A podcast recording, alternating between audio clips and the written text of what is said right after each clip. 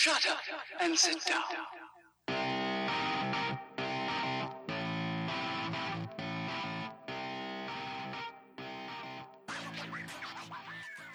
Hello, strangers, and welcome to the latest episode of Strangers in a Cinema. I'm one of your co hosts, Paul Anderson, here today with not just Pete Wall, but also Grace Williams, who's been on the show before, but the first time on a show with Pete. How are we both? Great, man. That wasn't awkward at all. It was perfect. Um, yeah, do, do really well. do really well. Although I said before we came on, and I think this is um, pertinent at this point, that if my um, output on this episode seems a bit more aggressive than usual, that is because I've been watching nothing but fight films for an entire week in preparation for today's show. Um, Grace, I hope you're coming into this with a bit more uh, serenity than me. How are you feeling? I'm feeling great, thank you so much. I think maybe the fight films that I've been watching have ended in peace and love, so maybe That I'm bodes well. less, like super angry. Good. I mean, feel free to like feel free to belt him at any point if you want to. Like Oh, over yeah. over. I mean, slap slap the the webcam that we can see him on, and by all means do it because it sounds like Pete, you've got a big. Well, bit- I, a bit I, I big for your think, Paul, to be honest, I'm such a contrarian on this show sometimes that I'll probably get some sort of uh, beat down by one or both of you at some stage during the show anyway. But that's just fine because if it all ends in peace and love, we're good. Um, apart from like our individual preps for the episode, which we'll get into in a second, uh, have you been up to anything interesting, you guys, but leading into this here show? Uh, Grace, come on. Well, yeah, I well, um, my my film won some awards, which is quite nice at some um film festivals internationally. So um, I found out today that um my film Easy Meets won semi-finalists in the Nazareth Film Festival in Israel. That's incredible. Didn't you go? Why didn't you go?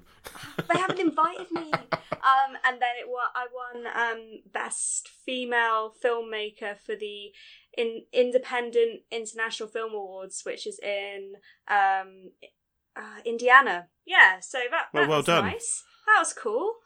Yeah. Incredible achievements in this uh, in this festive period. Christmas has come early, I guess. Well, it's more than I've. That's certainly more than I've achieved in the last week, Pete. I don't know about you, but Oh, don't put yourself down, mate. I've seen that you've got a couple of small pieces of uh, film memorabilia in the I last went to few the days. So went that's to the Bath new. Christmas market, and there was a guy making like some handmade kind of 3D Millennium Falcon model that he put in a frame and charged us a fortune for. But my wife was feeling generous, so I now have a, a little paper crafted Millennium Falcon in a frame that's going to go on the wall. So yeah, I, I feel like I've achieved a lot. I got a gift out for my wife. Nice. it's not it's not directly a bit of film memorabilia, but Paul um, and maybe Grace as well. I think you'll appreciate why this connects with our show. I got delivery from Amazon. Um, other distributors of goods on a massive scale are available um, of a record today, and the record is the album Medusa from Annie Lennox. And it might seem a bit weird that leading up to Christmas, I've bought myself an Annie Lennox album. Uh, I'm not even like a huge fan, but it opens with that track no more i love yous which just breaks my heart every time because of the movie blue jay that we went for and yeah, talked Blue about Jay on this great, show as well with mark duplass Yeah, yeah, and, really and sarah paulson so yeah i I think if you see that movie you can never listen to that song in the same way again. Grace have you seen blue I jay? haven't, no. Um, You should. it's it's but I wonderful did hear that Annie Lennox guided Santa's sleigh in the 80s with her head. Because of her- What? Don't you remember? Like, because she had that bright red hair. Did she really? Is this? No, no, Right. I was just trying to find like a tie-in for Christmas. I quite It's I, I a liked it to be honest. I was bit- I was I'm glad I hoping. convinced see, you. I have to say, I see. I was in. I was impressed with the tie-in, but I think there needs to be more weight to that story. So the Aw. gag's a good one, but I think I think you should have gone in with like, no, this happened. This is the date it happened. and This is how it happened. Just I'd elaborate more. It I was think. Scotland. It was nice. There we go. There we go. coming on to a, an episode near Christmas, having just won a film award from Nazareth, is probably like enough of a Christmas story that anything or a, an anecdote to bring to the show. So yeah, you've started off It on was the right amazing. foot. Um, should we get to doing the actual podcast that we're here for? you Probably should, to be honest. Probably should. What have we got coming up this week, Pete? What have we got coming up on this episode? Yeah, coming up on today's show, as we always do, we have three acts. Those acts this week will be Act One, a look ahead to the Sundance Film Festival, which takes place at the beginning of next year, 2019. We're going to pick out a few films that we think sound interesting. Uh, more so, I'm going to pick them out, and I'm going to throw them at the other two uh, over there, the other side of this uh, internet connection, and see what they think about them. Then we'll get into Act Two, which is our big feature review. This time we've gone for Creed Ba- 2. ba- ba- ba- I'll stop now, but I'm quite excited for Creed 2. Yeah, we could, we could just get Jack to put in actual jingles, No, I guess. no, Um, no. Yeah, so so we'll do a, feature review of Creed 2, and then we'll jump straight from that into our top five that we've got to doing as a, as a habit on this show now. And this time we're going for top five combat sports movies. This is one that I'm really excited about. I get quite excited about all of the top fives, to be fair, but this one in particular, given my propensity for trying to shoehorn references in, uh, to MMA into our show. So, yeah, looking forward to that. But before all of that, at this time in the show, we always do a little bit that we call What Have You Been Watching? You guys, what have you been watching? Grace, if you've won a film award this this week, you go first. Like you've you've outdone all of us this week with what we've done, so you go Um, first. Okay. Um. So, I watched a film called Modern Life is Rubbish, which Was it rubbish? it was so rubbish. so the, the film title is a Blur song, and I thought, oh, this is going to give it a bit of you know, oomph. This is going to be a bit get bit of credibility, and then like the whole thing had not a single Blur song in it, and it was about these like hipsters who fall in love in London, and they just they're like, oh. Oh, do you like Blur? Yeah, I, I like Blur too. Let's not mention it again, and we'll go live in our trendy house. And then, oh, oh, you're a musician. You're such a wanker. Oh, you're This sounds like this dreams. sounds to me like the Louis Theroux documentary about polyamory. I haven't seen that. Yeah, and like it was, and they're like, "Oh, do you like the Black Keys? Oh yeah, I like the Black Keys too." And then they were shoving a Radiohead song, and it was just such, such. It was written by somebody who wrote the script for EastEnders at one point, I think. Is it supposed to be a documentary then, or what's No, what's the what's the premise? acting and everything. okay, So posh girl falls in love with London boy because they both like music, and then they go and live together. He wants to. He's doing a band thing, but by the end of the film, like he's only just done like one demo, and it's like a ten year span. So I don't really understand what he's been doing. And then the girl's like wants to be a a record cover artist but ends up getting into advertising or something so they're both like torn because she's given up on her dream but he hasn't and it was just so bad and yeah It's uh it sounds an awful lot like that Michael Winterbottom film Nine Songs, Oh, but maybe Jesus, yeah. maybe with less unsimulated ejaculation. I don't know. yeah, nine songs. That was that was full of itself, wasn't it? i just don't understand why like you, you you name a film after such a famous album and then not even have a single song from it not a single Blur So the where did you see this? Is this um i had a subscription to now tv and that's Okay. gone now right because of this Because film? of That's a sterling recommendation there. Was it- Maybe I'll check it out. Maybe I won't. Um, Paul, Right. Paul, have you got anything uh, that you've seen this week? I've done my penance. I've done my penance. I've done Okay. it. I did three hours, eight minutes of Turkish art house this week, Pete. Three full hours and eight full minutes It's not, of Turkish it's not art house. actually a, a prerequisite of doing this show that you, you submit yourself to three hours worth of Turkish No, art but house. no, movie. but I am right because when the inevitable episode of the year show rolls round, I want to be so well prepared for this because, as we've talked about many times, I now live in a town where I can see these films when they come out. I can see the art house stuff, so I don't want to be, walk into a top ten list and someone go, "But what about this? You haven't seen your three-hour, eight minutes of Turkish art house this year." Well, I have now, listeners, and this was the Wild Pear Tree, directed by Nuri Bilge Ceylan, I think is their name is Nailed it. uh, from the director of Winter Sleep, which I've never seen but heard very good things about. Um, it is it's a very long film. Uh, I will, will give it that. Um, it's incredibly well acted. It's very very well written, um, and it's essentially kind of kind of like a cathartic study of. A guy finishes university, uh, having studied, uh, I think, creative writing, um, writes a book. It doesn't do very well, and then he's not really sure where to go with his life. He's moved back to, I think, the west of Turkey, where everything's going on in the east, and he's not sure whether he wants to teach in the east of Turkey or not. And he's really struggling. To, what a number of people of his age would do is, is struggling really what to do with his life when he comes back from university. He ends up he ends up in military service, and it's about the relationship with him and, and his family, really, and about the fact. And he does eventually write this book, and does it do very well, and that kind of thing. So, yeah, it's um, the performances are nothing short of staggering. It's one of the most naturalistic films I think I, that I've ever watched in terms of like an accurate portrayal of characters. And there are some stunning scenes in this. There's one particular conversation where he, uh, the the lead character, bumps into an author, a famous author talks to them in a bookshop, and I think the conversation lasts about 20, 25 minutes. So we're very kind of sort of self-reflexive territory here for sure. But the conversation is one of the one of the best written things I've seen this year.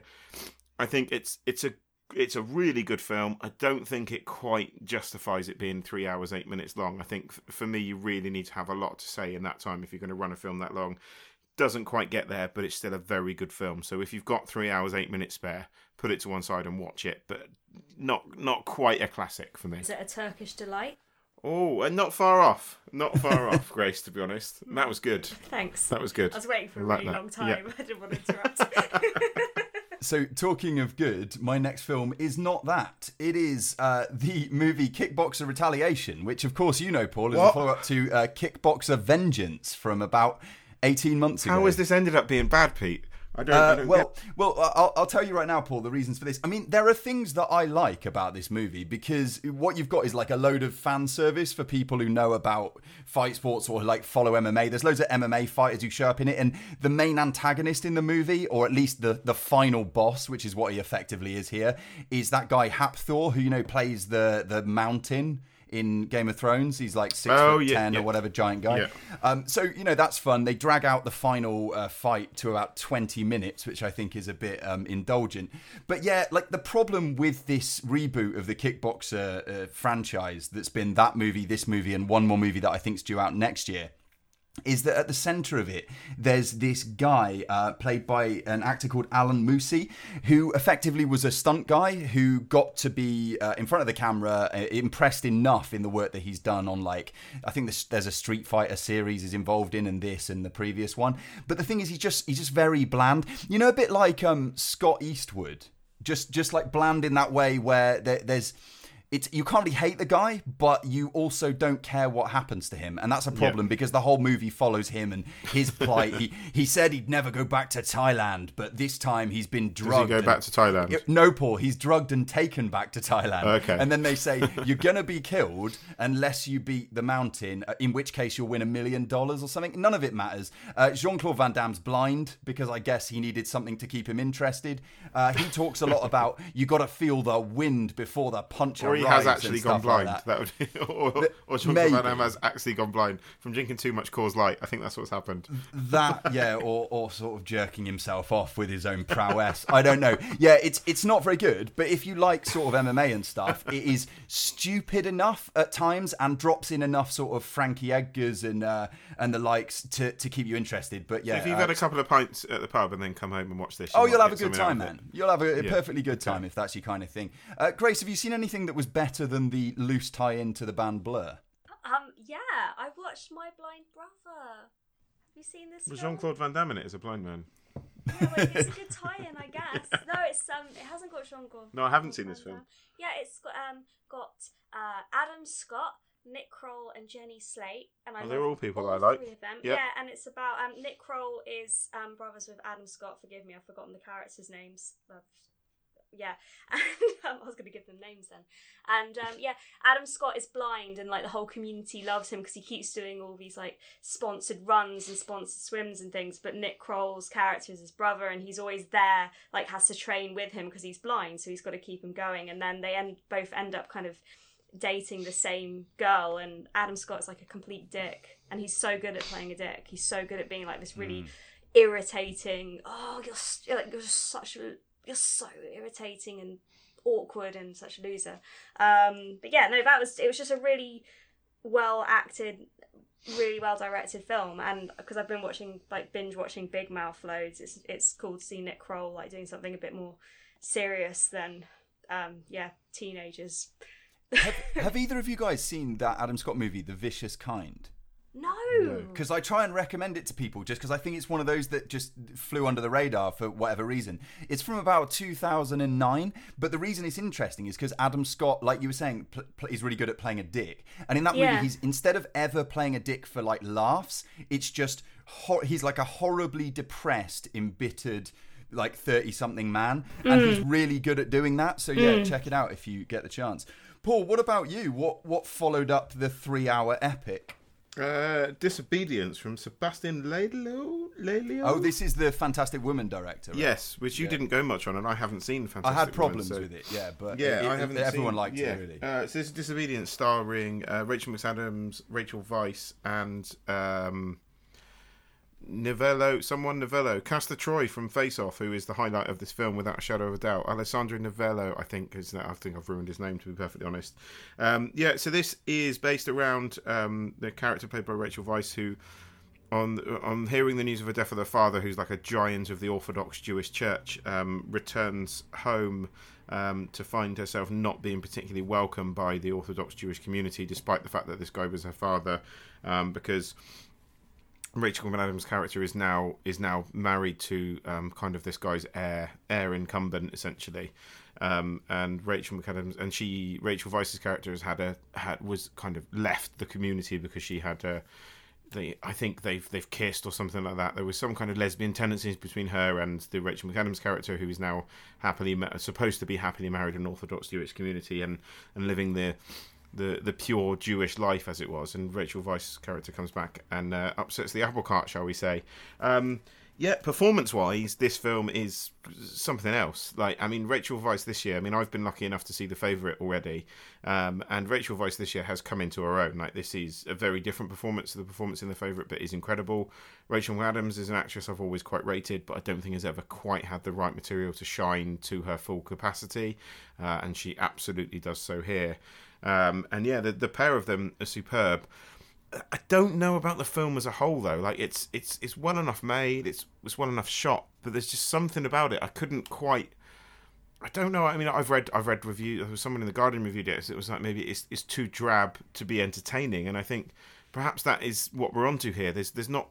It's so miserable at times, and I I kind of understand why it is because it's not a happy subject matter, and it's an eye opener if you're not familiar with how sort of Jewish orthodoxy works, and it is an eye opener, and apparently it's very accurate in that regard but something about this just just didn't quite click for me. It's it's a good film, but it's not a great one. I was expecting a bit more from it, and I think maybe it's because it's so miserable the entire way through that you need you need a bit of levity to stay in this material. I think um, I would say that. The closest thing I compare it to was would be Apostasy, which is the film I, I talked about earlier in the year about the um about the Jehovah's Witnesses. But Apostasy, I would say, is is definitely the better film, and that didn't have a lot of levity in it, but that seemed more effective to me. So yeah, I can't, and we've said this before, I can't quite place my finger on what I didn't like about Disobedience. I'm due to write a review for it this week, actually, for for uh, for uh, uh, an online publication, shall we say? And I, I'm still not entirely sure what I'm going to say on it, but something doesn't quite click. Performance is incredible. Something doesn't doesn't quite click, but. Yeah, I'd be intrigued this- to see your thoughts if you watch it. This is a, a Curzon release, right? Did you get this Yes. on the home cinema, or did you get to see it in a on a big it, screen? it was at the cinema, but I watched it on on Curzon on demand because it was cheaper to do it that way. Yeah, fair, fair enough. At this time of year, that's probably a, a smart move. yeah, as was the Wild Pear Tree. The Wild Pear Tree is also on Curzon, by the way. It, it feels very strange for me, Paul, to go from this uh, this movie Disobedience into uh, my next one. But um, Is from there fighting in it? From yes, there is. Of course, there is this week. Uh, from 2015, I watched a documentary called Dog Fight. Not Dog Fight, Paul. Dog Fight. It's spelled D A W G. Um, so I think I've done it justice. Yeah, th- this. Um, do you know? I think Paul of the character, real life man, uh, Kimbo Slice. Yes. So told Kimbo about him, Slice, Kimbo Slice is this guy who sadly passed away a couple of years ago. Um, he made his name as a sort of backyard brawler on Isn't that YouTube. massive? That massive hunk of man from Black Panther playing Kimbo Slice in a film? That's correct. Yeah, there Yes. is going to be a, a d- dramatized version of his life. Um, so yeah. Anyway, uh, Kimbo Slice, Slice before his um, untimely demise had a fight which went down as probably the worst televised fight, main event fight in in possibly MMA history against uh, another man called Dada Five Thousand. That's his moniker anyway. Dada Five Thousand, another guy who came up on the Dade County, Miami backyard brawling scene. And this thing, dog fight, is uh, basically like a piece of propaganda that's been created by the people around uh, Dada 5000, real name Dhafir Harris, to um, tr- tell this kind of Robin Hood story about how that he's come up and he's made backyard brawling uh, popular in his area and he's put on these events, but he's effectively doing it to give the young men there uh, a better direction in life and hope and the possibility of earning money. All of that seems very virtuous until you realize that a lot of these guys come out of fights with terrible injuries for which they have no medical insurance, they get no support, and the pay structure that he has, oftentimes it reveals in if you pay attention in this movie, sometimes fighters are being paid zero dollars for losing a fight. So it's like win or nothing. It sounds a bit of- like the Christmas special from last year of our podcast, Pete. I'm, I'm not going to lie. maybe, maybe so. but yeah, they, they basically come out like net down on what they went in. They you know they're minus Wow. teeth or brain cells or whatever. Uh, yeah, a couple of guys in this as well. Ta it takes a couple of twists and turns, and a couple of guys die um, as not a direct result of, of the fighting, but sort of it feels uh, somewhat connected. Um, and then the movie takes a turn about two thirds through, where it abandons the idea that it's about the backyard scene anymore, and it follows Dada Five Thousand trying to make his name in legit fighting. And the whole thing just feels a little bit um, rushed together, a bit amateurish, and a bit lopsided in terms of representing what actually happened. Not least the fact that I believe the film was finished in like 2011, but but has a release date of 2015 and went onto the Netflix platform in like 2017 18 Right. so you're actually seeing events from a long time ago told as if they're fairly current. It's all a bit of a mess. Uh, that one's dogfight i mean i guess it's interesting to know how uh, like social economic deprivation interacts with this kind of um, lust for a bit of uh, recognition within the community. And there's like this sort of Greek chorus of women who are commentating a really good value. Like they're commentating on what's happening between some of the fighters, and that stuff is, uh, like I say, like good value and interesting. But overall, it's it's a bit of a mess. Um, I think this Uh, c- curiosity again, if you're interested in fight sports, I suppose. Um, Grace, anything else that's completely unlike that? Um, mm, well, um, I saw Exposed, which is on um, Amazon Prime uh, with Keanu Reeves. Have you cancelled Amazon Prime as a result of this in the same way you cancelled Now TV for the last film, or was this better? Well, I'm waiting for American Gods season two, and I've just started watching Okay. Sleepy Hollow, so I'm gonna fair keep enough. it for that. Um, but yeah, no, it's um, yeah, got Keanu Reeves and um, um, I've forgotten the actress's name. Her first name is Anna, and she's in uh, Knock Knock, which is one of my favourite movies, and Bla- um, Blade Runner 2049. Ana de Armas. That's it. Yes. Oh, Thank that you woman. so much. She's so I mean, I love you, wife. Yeah. um, but yeah, no, it's um, it's a it's a good film, but basically the director disowned it because he wanted to make this kind of Pan's Labyrinth esque surreal film about um child abuse, and it was supposed to be, and it was like a bilingual film, and then Lionsgate basically said to him.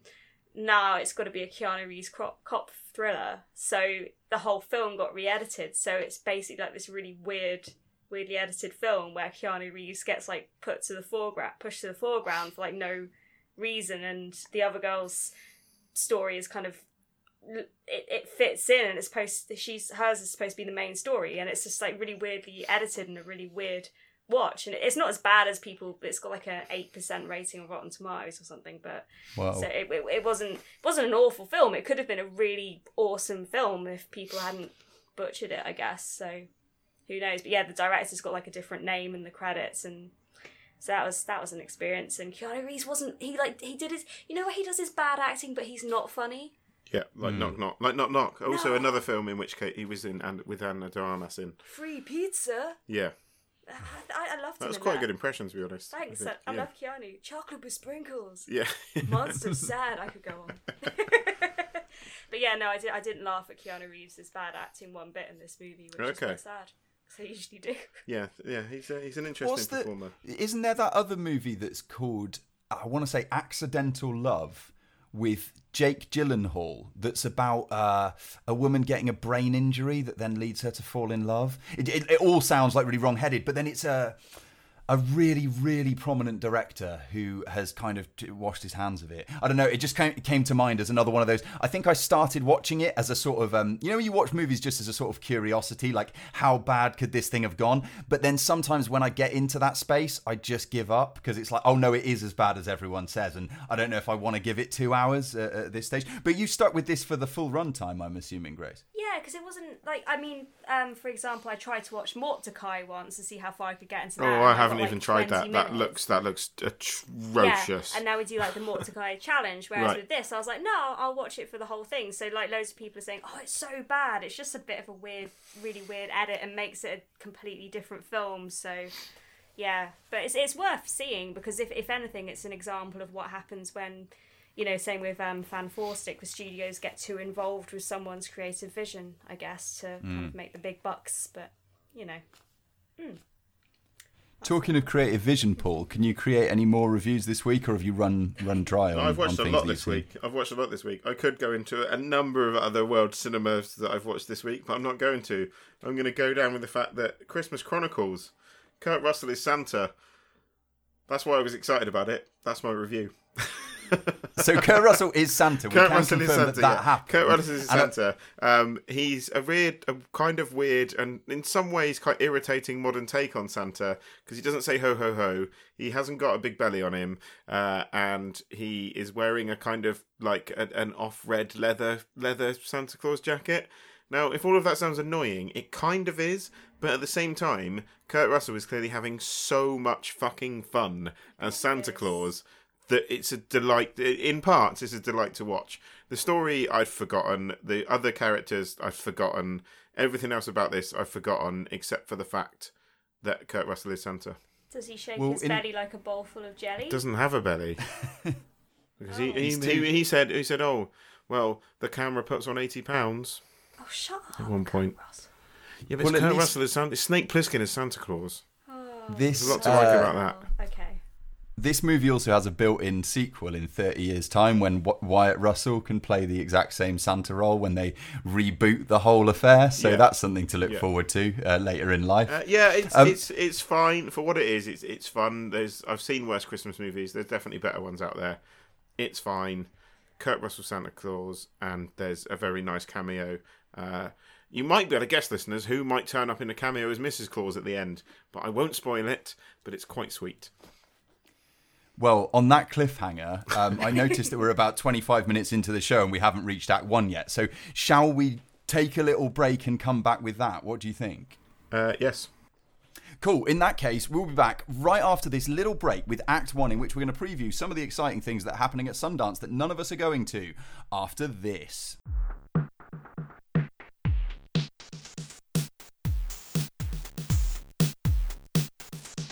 Welcome back. So we have had in the break we had a brief discussion about what to call this section about the Sundance Film Festival, and we came up with some options. But we've come up with, I say we've come up with, and I'm going to say I've come. I know Pete came up with. I'm not going to take the credit for it. Don't So oversell it, mate. It's not even that good. Uh, so Pete's going to throw us some. Pete's going to throw us some of some of the announced 112 film lineup for Sundance 2019, uh, and then my so me me and Grace are going to take it turns to say either I'm in, which is we like it, or in the bin.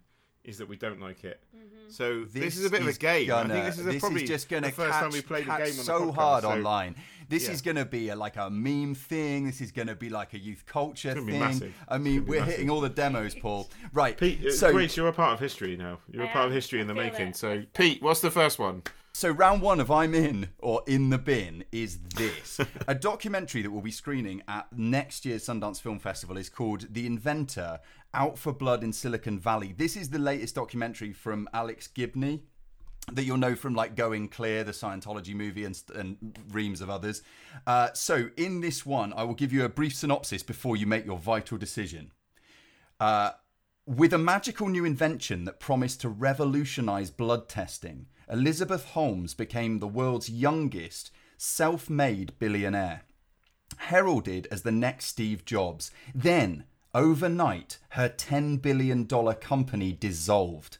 The rise and fall of Theranos is a window into the psycho- psychology of fraud. It's the world premiere at Sun. Is Sun- Theranos the villain in Avengers 4 or whatever it's called? that is incorrect, Paul, and we didn't ask you for that information. I asked you for this information, which is I'm in or in the bin. Grace, you want to go first? I mean, um, you can give background about your reason for that decision as well, of course. I'm gonna say in the bin because Going Clear was a documentary where like they just didn't get like they, they didn't tread any new ground and all the participants that that all the interview subjects like they didn't really they, they revealed stuff but they didn't get any more like main in it so i kind of feel like there's not going to be any like definitive proof and they're not going to have any main people and it's going to be loads of people theorizing with like a blank screen behind them and then lots of shots of Silicon Valley going, "Look how lovely this place is. You can't live here because you're poor." Kind of thing. Can can we print the headline that you, Grace, have said that Alex Gibney is the new Nick Broomfield?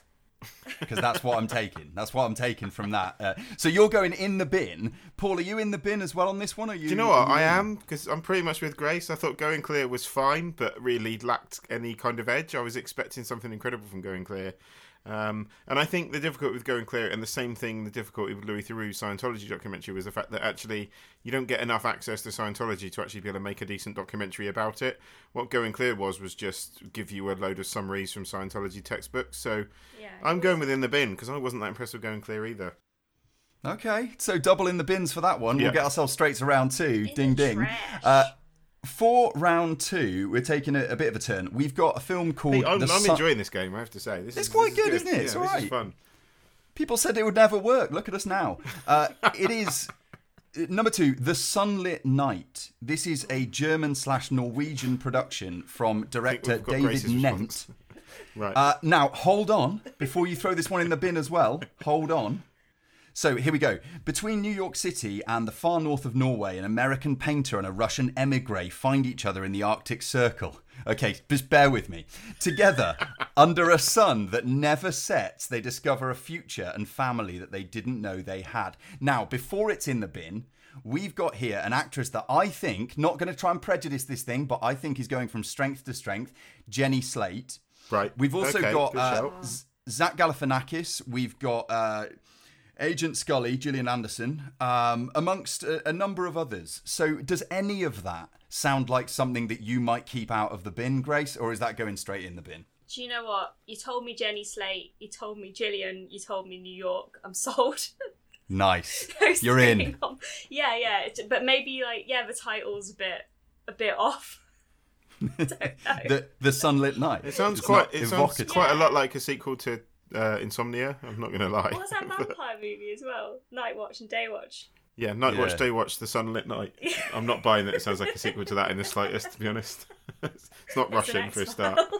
Uh, I'm in, So you're both. in case anyone cares. I'm in for that in on that one. yeah. because of Well, the cast. well, it's the title, taken the a- title is shit, but I'm quite looking forward to the film. it's taking an uptick. So that's going to bring us straight to round three. For round three or film three, we've got a film called not Mustang, Paul, because that's a film that we've already talked about and like very much. But this one, uh, rather, rather originally, is called The Mustang. Uh, this is from director Laure de Clermont Tonnerre, if I've done any justice the to bin. the name.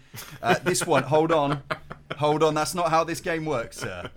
Uh, while participating in a rehabilitation program training wild Mustangs, a convict at first struggles to connect with the horses and his fellow inmates, but learns to confront his violent past as he th- soothes an especially feisty horse. Sounds a lot like Lean on Pete, doesn't it, Paul? Haven't seen that yet. but and it does. also, and also sounds quite lot like The Rider as well. So, yeah. Okay, but hold on, Paul, because you're going to feel very silly when I tell you the first male member of the cast here. He's a dreamboat, Paul. He's got incredible cheekbones, Paul. I'm It's not in this film. I'm not in this it's- film.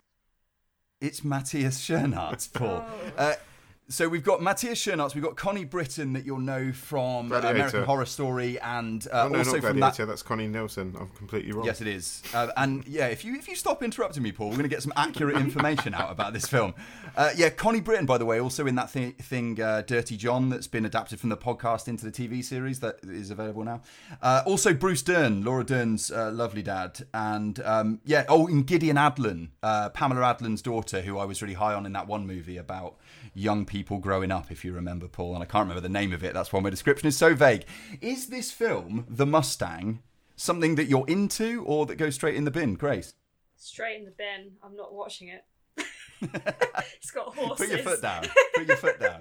Not into movies where if you're soothing horses, I'm out. I can't deal out. with horse films. Sorry, I can't. Not a fan of uh, War Horse and the bit where he's all blind and he says Joey, Joey. Not not into that. No, can't deal with it. Seabiscuit? No. Nah. Black Beauty. No. Secretariat. DLP, No. No. No. Um. I mean, BoJack Horseman? maybe I've I've got a fear of horses. This might not help. But Probably not. No. if it's like a devil horse, like Sleepy Hollow or something, like fine, Hmm. you know, I'm, I'm I'm on board. If it's a devil creature, horses in horror, brilliant. But a horse best man's uh, bam, best friend of like a young kid or something, or use an experiment, whatever. No, no thanks. So Equinox. from, from Grace, that is the Mustang in the Equinot, bin. did you say? Did you just say equinot? You said equinot and then kind of embarrassingly looked down in the, in the hope that no one heard you I say it. like- There's a microphone here. It definitely put it up. I know. And it's just like, equinot. is that like pun? it. Paul. Equinox, e- equine, something. Paul, before we pull this completely apart, uh, No, you had Mustang me. for you. You had me at Bruce Stern. I'm in. Nice. I had myself at Matthias Schoenaerts, so I don't really care what the film's about. Uh, okay, next one. Uh, this one is called Paradise Hills. It's a Spain slash USA production from a director called Alice Waddington that I don't know a great deal about, and a writer that I know maybe a little bit more about, which is Nacho Vigalondo. That you're a bigger fan than me, uh, Paul, but, but like we've talked about on this. Um, shall I tell you a bit about it? So Yeah. this is uh, about a young woman who is sent to Paradise Hills, uh, some kind of community resort, to be reformed, only to learn that the high-class facility's beautiful facade hides a sinister secret. This one stars uh, Emma Roberts and uh, everybody's like trendiest favorite new actress, I guess, Awkwafina.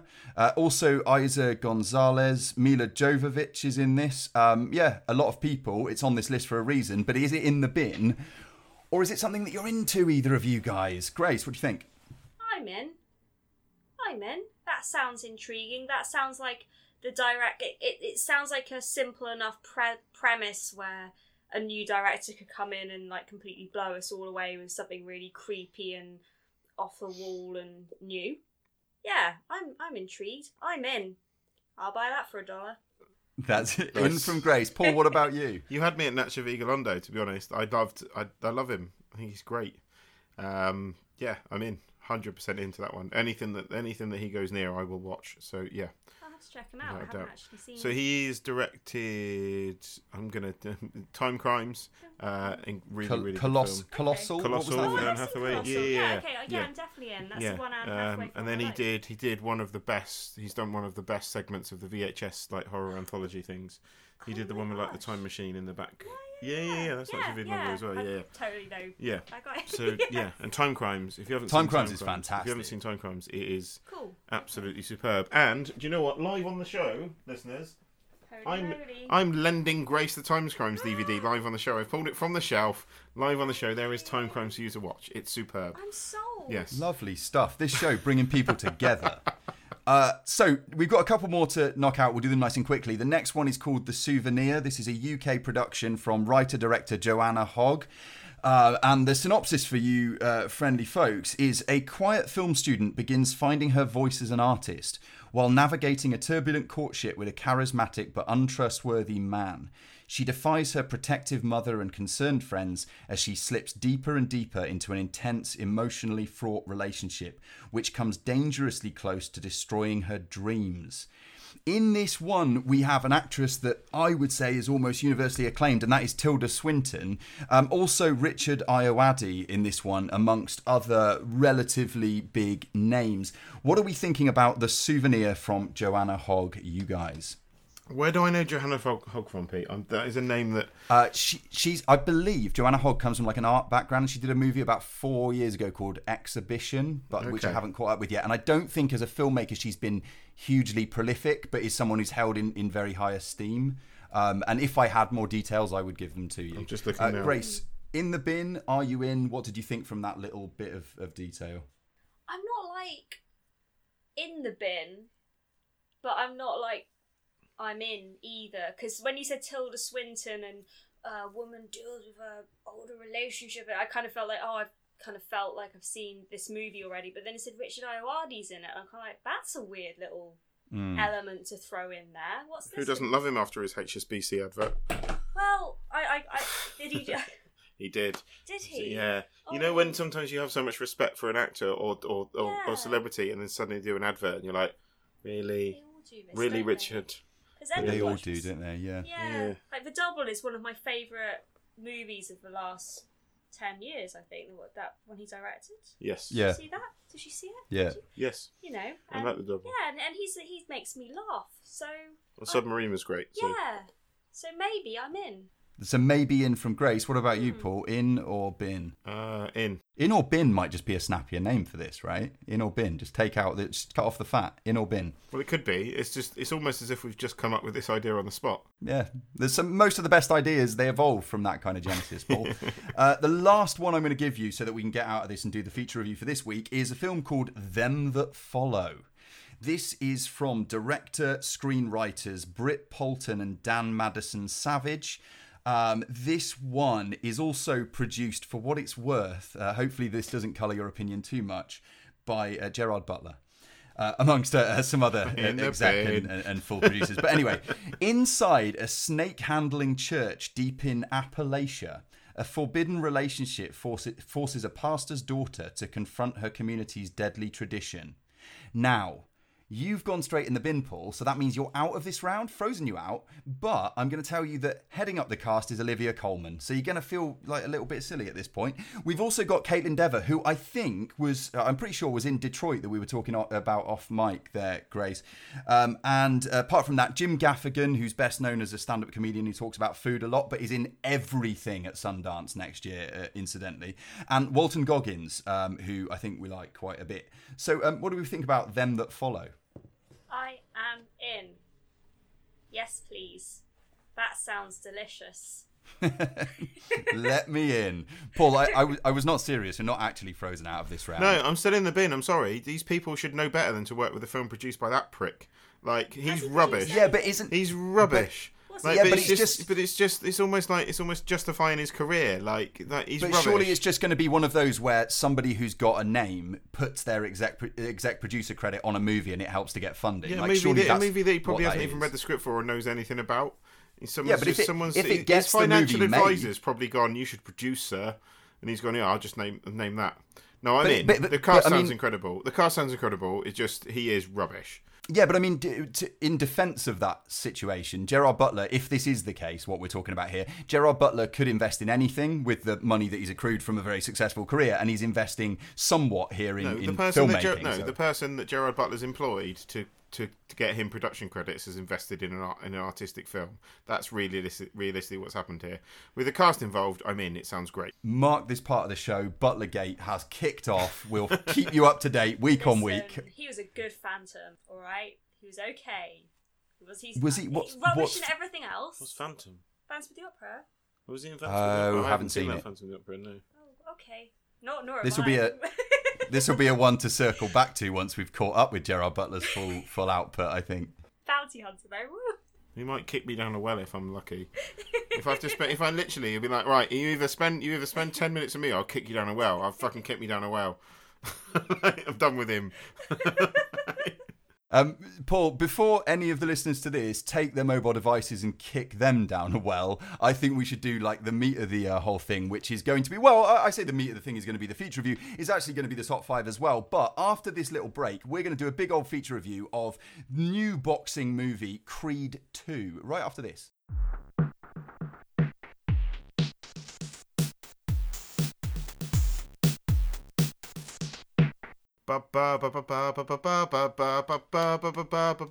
I can see Pete's face now. He's not enjoying that at all.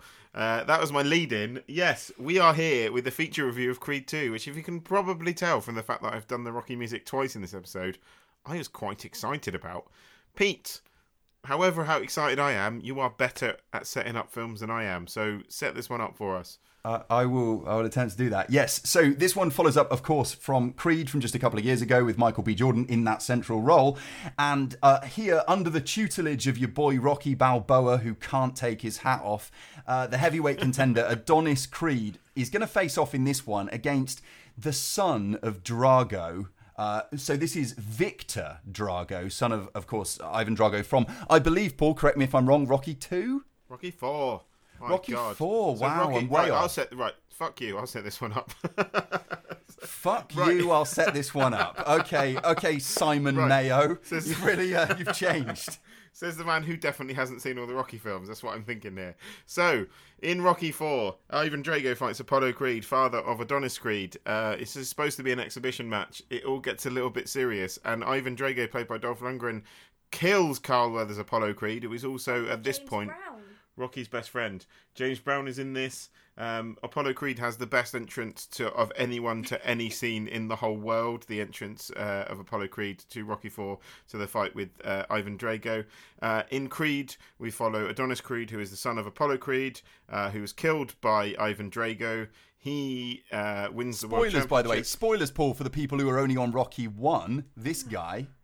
So That's only, literally only you. Lit- There is no one else in the world who's only the seen next Rocky two one. movies in the series ruined. They're no, going no, straight in no, the they're bin. not. No, they're not because you've got you've, he's got to fight Apollo again, and he's got to fight Clubber Lang yet. At some point, he boxes Mr. T. So Fair enough. Um, so yeah, yeah. Long story So short, this, you've got there's some, history. There's history. Like, There's this some is- father-son this is history. like- You've got two fathers, like two sons, The yeah. world's the world's longest boxing feud is right here. Is between. Uh, This is Creed- also the Creed world's and, longest Creed and the intro. Dragos. A bit before we punch ourselves Oh, I'm ourselves sorry, out. you're not as excited about it. it's nothing to do with excitement. It's to do with getting to talking about the actual movie. Yeah, before we exhaust ourselves with this bit of verbal sparring, here's a little clip. You don't think I could beat him? Is that what you're trying No. to say? No, that's not what I'm saying. I'm saying I'm not gonna be here forever. And what's that supposed to mean? It means you gotta do some smart thinking. Oh, you want to talk about smart decisions, Rock? You in this house all alone. Who been taking care of you? Me. I've been here for you. Who else you got?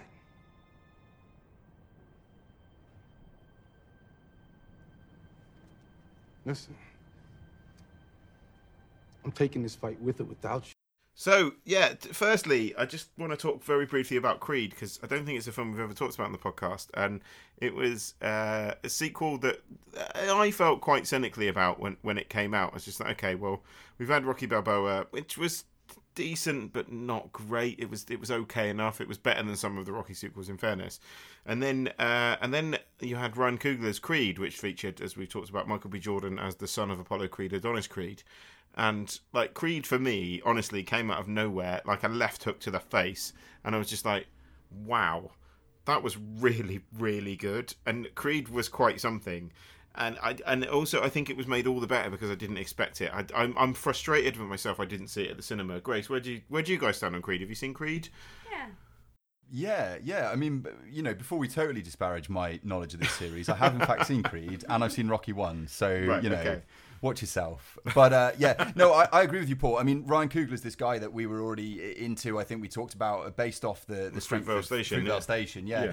And and I think that uh, obviously Coogler's not behind the camera on this one, and maybe we can talk about that a bit later on what impact that has. But I liked Creed uh, quite a bit. I was I was keen on this, um, and um, yeah, I, I feel mostly positive about it. But I'll get get into that, I guess, as, as we go along. Grace, what did you think of, of the first Creed movie, and then what were your expectations going into this? I guess. Um, so I I really like the Rocky movies and I like how like they're serious but there's still a lightheartedness and there's like so many montages and I felt like Creed just didn't have enough montage sequences and calling back to like other Rocky movies, which all the Rocky movies did. um, am I trolling this? Um, no, I, I think I think Michael B. Jordan I, I call him Michael B. Boring because I just think he's quite a bland person. Michael B. Beautiful. But he, Michael be beautiful. but he, he has got this. He has got like the Keanu factor where he's like really good at action, but unfortunately he's like not super. Like he's not bad. That he's funny. Like his acting isn't isn't amazing for me. But yeah, no, the the Creed is okay, and I really like the um the fact that he's fight it, it the it, it really encapsulates kind of the boxing world and the fact that his opponent is a, a Liverpudlian and that that kind of sets up to be more realistic uh, definitely. So it's not my, it's not in like my top three of the kind of Rocky expanded universe. Okay, I need to add Yeah. here, listeners, that um, uh, Grace has come to the Combat Sports episode wearing an Ultimate Warrior T-shirt, which I'm, I'm pretty I proud of the fact, but I think she's going to need it because Creed is better than all of the Rocky films. By a margin, it's better than the other Rocky films. What? Pete, You're, you've are seen you Rocky still one. reviewing? Are you still reviewing Creed One, or We're are going to we get into this Creed two week's in a film minute. We're Creed going to get Okay. into yeah, we'll get back into Creed two. Creed is better than the Rocky films. What? Creed two, though, before we get to that. Creed 2, yeah. So I, I don't know, man. Like I, Grace I looks really sad at this moment. I have picking to up say. on, on what Grace was saying about Michael B. Jordan, I basically would co-sign on the fact that Michael B. Jordan, I think, like d- doesn't seem like he's got loads of depth behind those gorgeous eyes, and like yes, he looks absolutely at like every inch the part in this thing, doesn't he? He's obviously like even from Creed One, this guy's spent you know eight days a week in the gym. It seems like uh, getting ready for this thing. He also has the mannerisms down of a fighter. Like the the bits that are shot in the ring, he passes off very convincingly as a boxer who could hang, and and presumably at this point he could at sort of an amateur level or, or whatever. Um, having said that, I think that the story here, like the story arc or the beginning of the story arc of his character, is to me less interesting than the genesis of the Rocky character, Rocky Balboa in like Rocky One, the one that I've seen. Um, so, so yeah, there, there's something a little bit like passe about what's going on in his life, even though you've got this. Um, this whole father son legacy thing, it never hit me in the way that I think it's intended to. And then you add to that the fact that he's got this really tender relationship with Bianca, his girlfriend played by Tessa Thompson, which is like so markedly different to the essentially uh, domestically abusive relationship that Rocky Balboa has with Adrian in Rocky 1, the one that I've seen, that like I found that to Rocky, be the one quite I've seen. I like it. I, I found that to be quite um, appealing. But then we have like this side plot about the birth of their child that is again like tender and heartfelt and should be moving, but is weirdly disconnected from the rest of the story and never really goes anywhere, other than maybe to be some sort of cynical way of launching a future deaf female fighter in a future iter- iteration of the Rocky series, like 20 years in the future. I don't know. Uh, did, did those wow, things. You, you've looked quite harshly on that. I think. Well, Um, d- yeah, but w- what was it there for? Like, it was there to develop the the character and their relationship to some degree, but I felt like Uh, particularly the part about the potential birth defect of the child. Yeah, I think- like, I- I think- on its own terms, think it was moving, but I see. I see where you're coming from with, with, with that particular criticism of the film, and I'm kind of there with you. But I think it's it's very like this is this is very very and, and not to try and sound like a like an up himself prick in in the slightest, but this is very very mainstream cinema that we're looking at here and i think actually it might have been it might seem to people who've seen lots of films it might feel quite clumsy and, and i think it does feel quite clumsy and that's one of the film's weaknesses.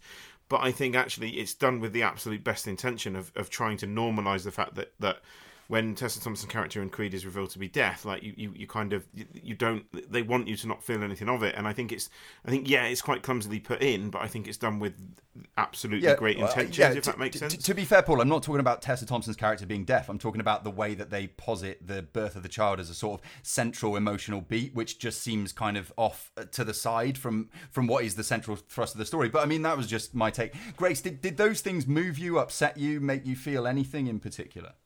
Not sure if it, I mean it, it was a kind of um, necessity for for Adonis's kind of character arc, I guess. But I just felt like the whole second act of that film was so long and I and so boring. It was just like it was. I. It's it's almost like I, I wanted more of him in the ring rather than him sort of just at home moping about, being like, oh no, I lost this fight, and I yeah, I I, I guess it, it was it was a heart Uh, they were heartfelt moments, but took away from what the the kind of Rocky and Creed films are about, which are essentially boxing. They're not about boxing. They're about they're about Rocky taking like nine punches to the face every round and still standing up and surviving. If you watch Rocky, courage. if you watch Come Rocky on. Four, he never once puts his gloves up in the fight with Ivan Drago, like mm. at all.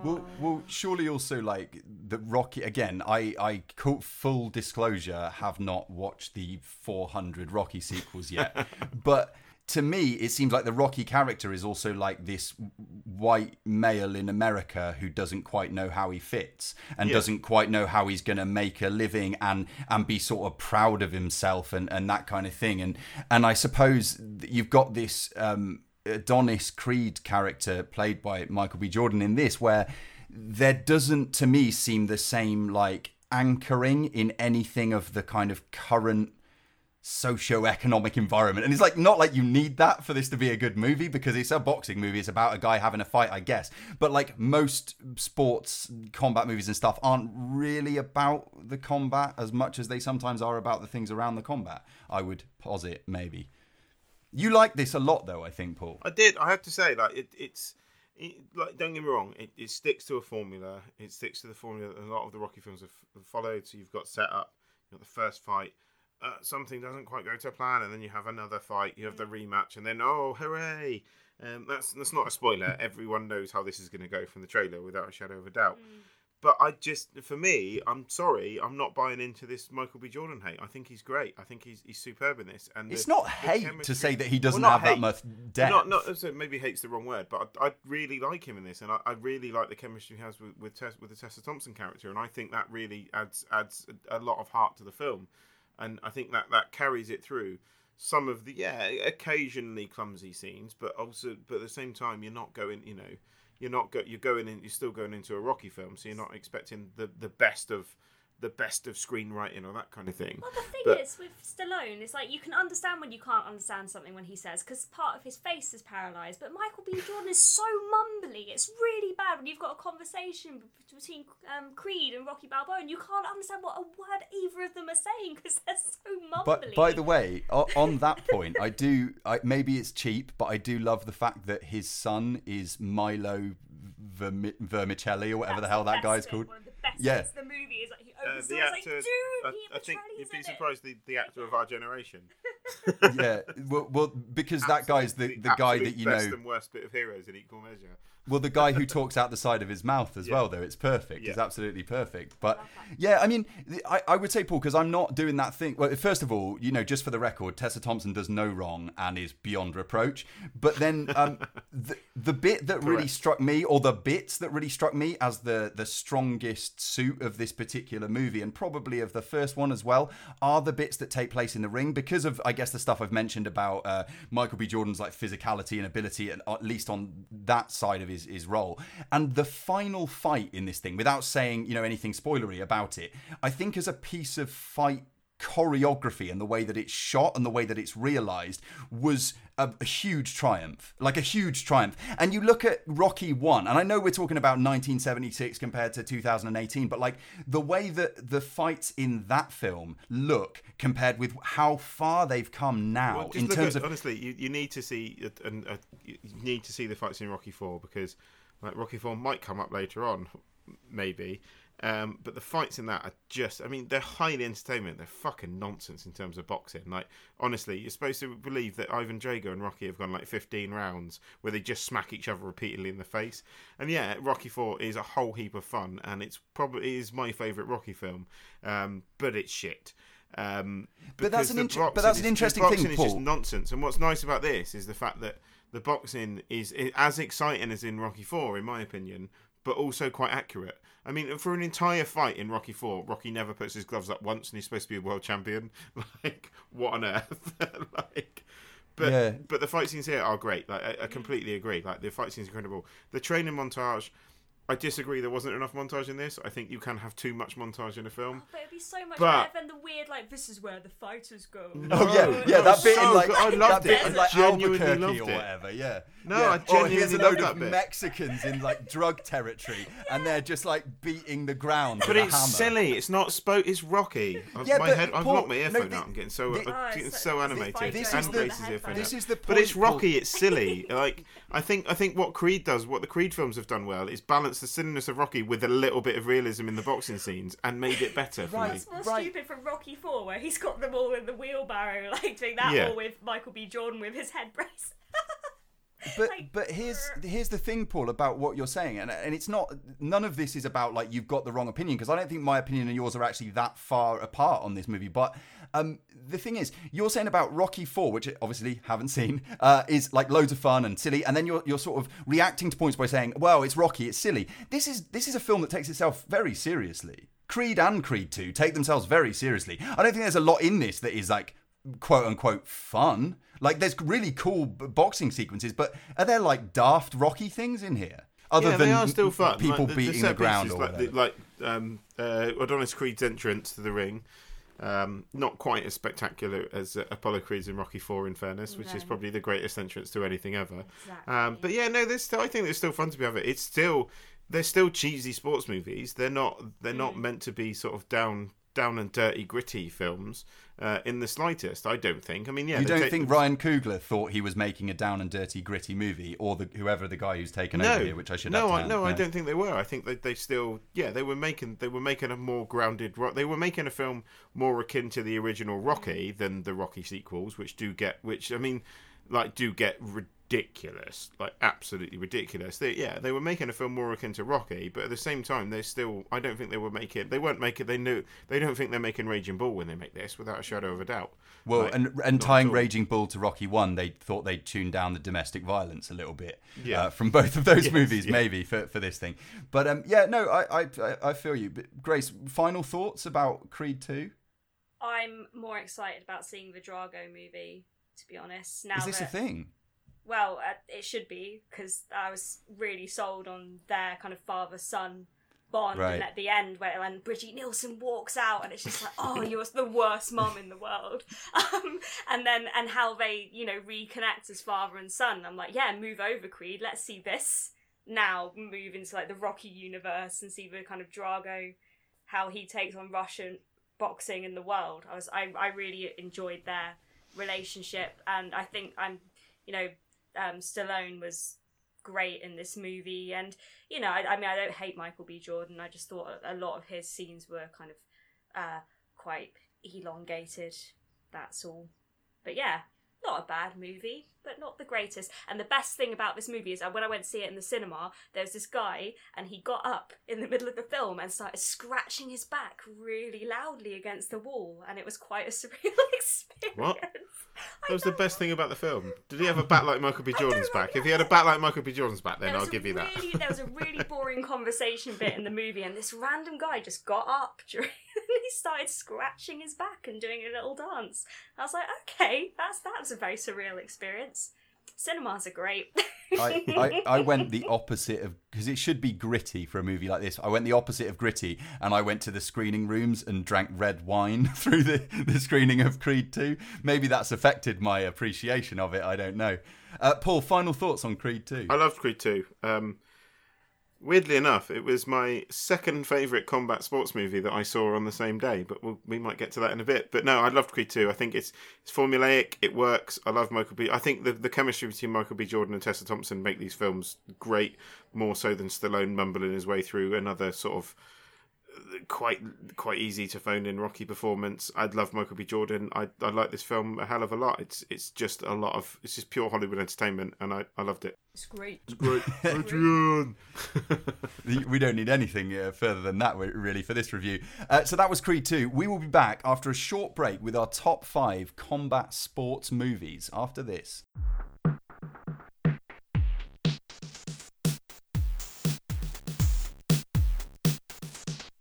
Right, so returned we have with our top five combat sports movies, as Pete just mentioned a few seconds ago. Uh, Grace, um, would you like to go first? Yes, um, I just. What have you got at number I- five? I must point out that I don't know if these are in a particular order because they keep changing. So It's quite. We find this. It's, five. in fairness, Pete, I think this is always quite a difficult thing with top five. Is you kind of you make a list and it's quite difficult to. Uh, quite difficult. to get- Have we got any provisos this week, Pete, or is it? Have we got anything? Are we sneaking any any left fielders in, or is it just? Um, I, my one movies? proviso is let's not do a long intro before we actually start doing the top five. Oh, I see what you've done there. no, Uh, um, Grace, any number provisos? five. No, no, not at all, Paul. Although I did want to say that I don't know about you guys, but I decided to go only like uh, or non-documentaries. I haven't included any fight documentaries just because I Neither thought it was too much No, to no, like no. take in all of that. No. But apart from that, no, have at it. What, what have you got Okay. at number five, Grace? I've got um, Shaolin Soccer. Oh, I like that. I like that very much. Oh, I feel cheated out of a choice. Go on. I'm Why have you got got in soccer? No, in a good way. In a good way. Why have you got Because in soccer? Because it's hilarious and well choreographed.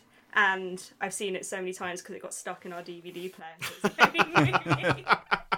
How many times have you seen it? 'Cause it got oh no, I've only watched it like three or four times, but yeah, Okay. it was. It's yeah, it's um just the kind of Uh, Do you know what? I haven't seen that film. I haven't seen that filmy. That's not even a word. I haven't seen that film for far too long. yeah. It's I a need- Oh, it's time. amazing. Yeah, it is great. I I love Shaolin soccer. It Yeah. was a lot of fun.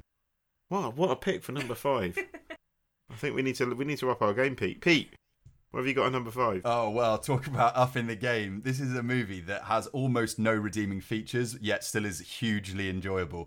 Uh, number five for me is Jean Claude Van Damme in Bloodsport from 1988. The reason for this pick is uh, this is a movie I've caught up with very recently, um, having had people in sort of fight circles talk about this being like the greatest fight movie of all time for, for a long time.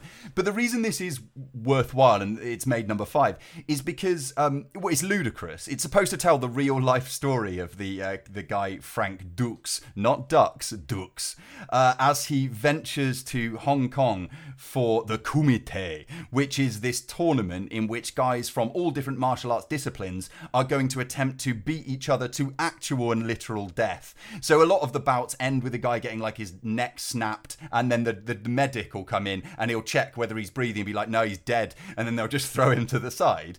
Um, but but aside from that, I guess it's also a bit of a personal pick, which sounds ridiculous for such a stupid movie as Bloodsport, but Because you fought to the death on so many occasions. well, no, no, no, because five years, Paul, I believe, after this movie's release is when UFC 1 took place. Of course, Right. heralded itself as human cockfighting and, uh, you know, horrible blood sport and all the rest of it. And then, you know, that many years later, I've, over the last 10 years, become a big fan of MMA and the UFC and other organizations and stuff. So to see this thing, daft as it is, is cool when you've got like, oh, we're going to have a bout between a traditional Mo- Muay Thai kickboxer and a guy fighting monkey foo, which is a real thing in this movie.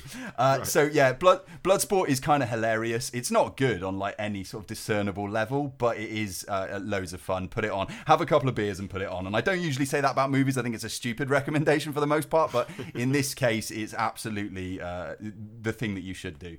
What's the number five for you, Paul? Uh, Foot Fist Way, directed by Jody Hill from 2008, starring. Oh, there we go. You've caught us out with the top five. That's good. That's good. Starring Grace's favourite, because I know this from the episode we together.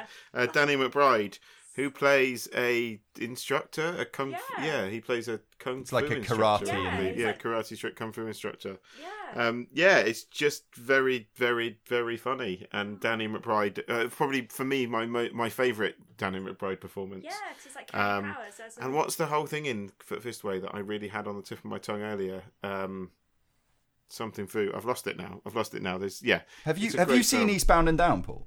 No, I got told. good. Grace told me off from this, and then on the episode we were on. So no, I should see Eastbound and Down. You should. Foot, It's great. Foot Fist Way is great. Um, humorous take on Danny McBride's um, kung fu stroke karate instructor, um, and really, really skewers like combat sports and that kind of thing in a good way, without a shadow of a doubt. But yeah, Foot Fist Way is great. So that's my number five. Grace. Um, oh, Pete. Sorry, I've reversed the order. I was just going to say uh, the bit where he tells the girl who's cheated on him that he wants her to wake up with like st- little threads of shit instead of hair is like a particularly good monologue. But anyway, never mind. Carry on. What's uh, at number four? My number four is Bloodsport. Oh. I've Oh, already said it. So, but um, I will. Have you got anything to add? Well, Why will- do you like Bloodsport? Well, I just I will urge viewers to um, do a John Claude Van Damme drinking game where every time he does the splits in that movie to have a shot. oh, you're hammered. That's all I have to And, add. and you know, you know, Grace, what you need to do occasionally, all of us in life, if you're ever feeling like you're losing your your sort of spiritual or emotional center, right? You need to go onto the edge of like a valley, like a hillside, alone. Yeah. That's important. Just And you need to do the splits whilst like centering your chakras or whatever, Yeah. because then you'll be fine after yeah. that. Well, it's funny that you guys. Oh, it's you, the Pete, next, isn't it? It's not me at number four. It is, I, I had yeah. a, I had a link, but no, it's fine. Go for it. Uh, okay, we'll pick it up in, in a second. So, my number four is a film that, again, I've watched really recently because I tried to see as many as I could for this list. This one is from 1939 and it's called Golden Boy. Do we know of this movie? I've heard of it. No, Captain Hipster's back in the room. Captain Hipster Paul is uh, bringing the goods. So this is a movie that stars Barbara Stanwyck like five years before Double Indemnity, Right. and what you get is her as the girlfriend of a boxing promoter who is working to promote uh, an up and coming fighter. Played by William Holden in like I think his first feature film Wow, okay. role, and a role that nobody was going to give him until Barbara Stanwyck convinced the studio that like this was the guy. Um, and he, so the, the central tension here is that he is a violinist who is like 21 years old, but has shown some talent in the ring. He's learnt boxing in a couple of years, I guess, uh, around the city. And he wants to maybe see if he can make some money for himself and a better life for himself through boxing. Where his father, hilariously played by an actor who at the time was 27, uh, to William Holden's 20 years of age, there's a seven year gap. They put lots of like, I don't know, bits of carpet and hair and stuff on his face. Uh, his dad is this guy who's, I think, is an American actor, but he's playing like the probably most offensive uh, Italian caricature you could imagine. But his father wants him to stay stick to the violin because music is the way that we, you know, um, release our souls into the world, whereas boxing is horrible and violent and a road to nowhere. But you've got William Holden's character kind of caught between those two things fame on one side, and on the other side, you know, maybe uh, something a bit more meaningful. And um, Barbara Stanwyck's role is to basically manipulate him, double indemnity style, into doing what she wants, or at least what her partner at the time wants. Uh, the two of them may or may not fall in love. They're, like parts of this movie are just straight terrible, but Barbara Stanwyck uh, in in this thing is like so luminous and uh, so like instantly watchable in almost all of the sequences in the movie that it, it's one that stood out as a thing that tells this like time old honored story of you know the conflict in the heart and mind of a boxer but does it at a time before this thing had become so cliche i guess. So that's golden boy from 1939 paul what's next for you? Uh, you were talking earlier about someone who goes to uh, in uh, into the wilderness uh, and trains, and my number four is Rocky Four. Um, I don't much rate some of the Rocky films. I'll be entirely honest, and Rocky Four is quite frankly a really, really poorly made film. It is terrible. Eighty percent of the thing is montage, and seventy percent of that is montage shots from old films. But oh my god, is it a piece of 80s joy personified?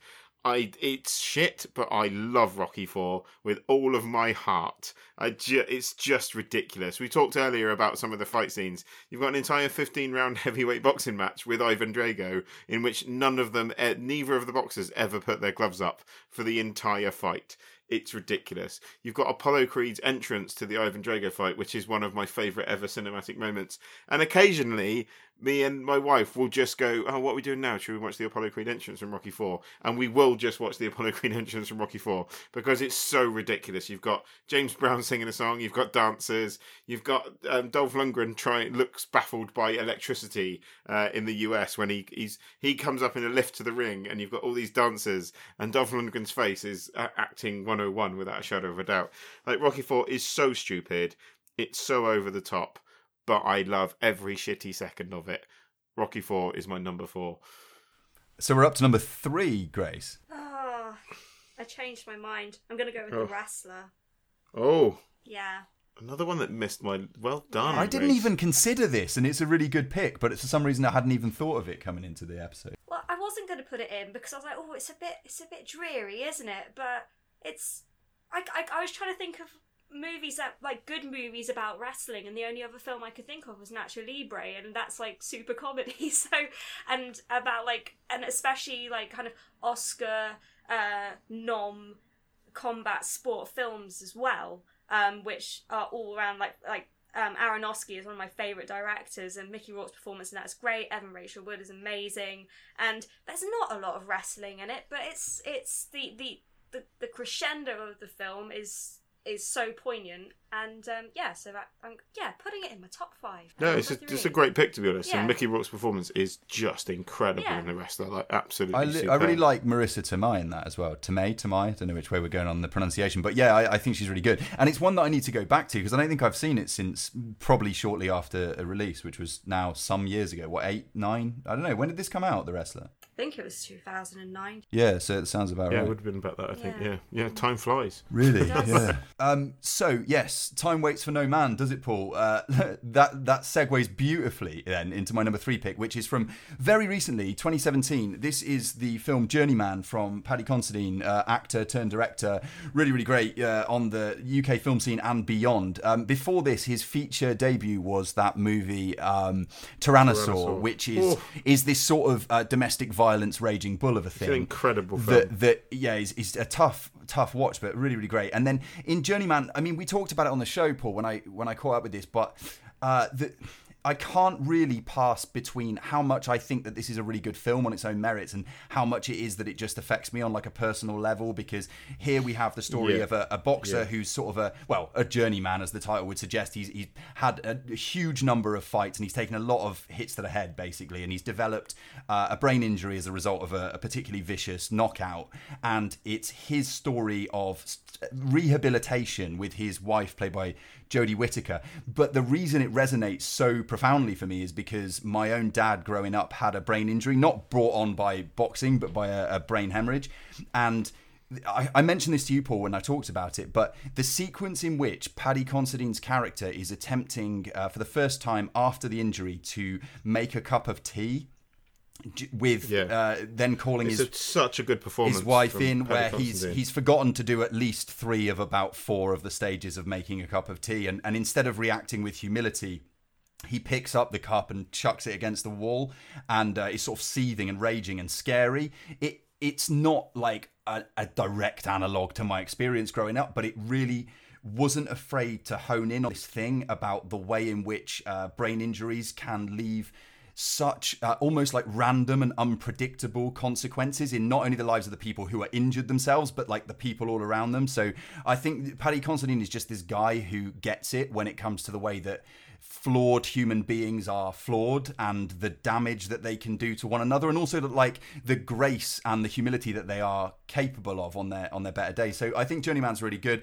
Whether i overrate it because of that personal interest i don't know but it doesn't really matter does it? It's number three on my list uh, paul what about you Uh, weirdly enough, we mentioned it earlier, and we started reviewing it when we were supposed to be reviewing the sequel, uh, Creed, uh, by Ryan Coogler from 2015. As I said, and I'm sorry, Grace, when I say this because I saw your face drop. I think it's it's what all of the Rocky films should have been. Uh, I don't particularly rate the first Rocky very highly. I've I think I've watched it four times now, and every time I watch it, I expect to like Rocky more than I do. I genuinely, and I'm like every time I watch it, I'm like maybe I've missed something first time around, maybe I've missed something, and it just I, I think it's quite plodding. I don't think it's particularly interesting. I don't think it's that good a film, and I, I can see your face. I think you, I can see you just want you want to come back at me now. But yeah, but Creed for me is everything the Rocky series should have been first time out. And I said I love Michael B. Jordan. I love Tessa Thompson. Their chemistry here is incredible. Ryan Coogler has is an is an awesome director. Um, and I just and also I think part of the reason I loved Creed so much is because it completely blindsided me. I, I was expecting nothing from it, and yeah, it knocked me knocked me for six, knocked me for six. So I'm sorry, Grace, because I can see your face now. That's okay. I don't. is it going to be like number two for grace films. is rocky one or is that uh, No. No.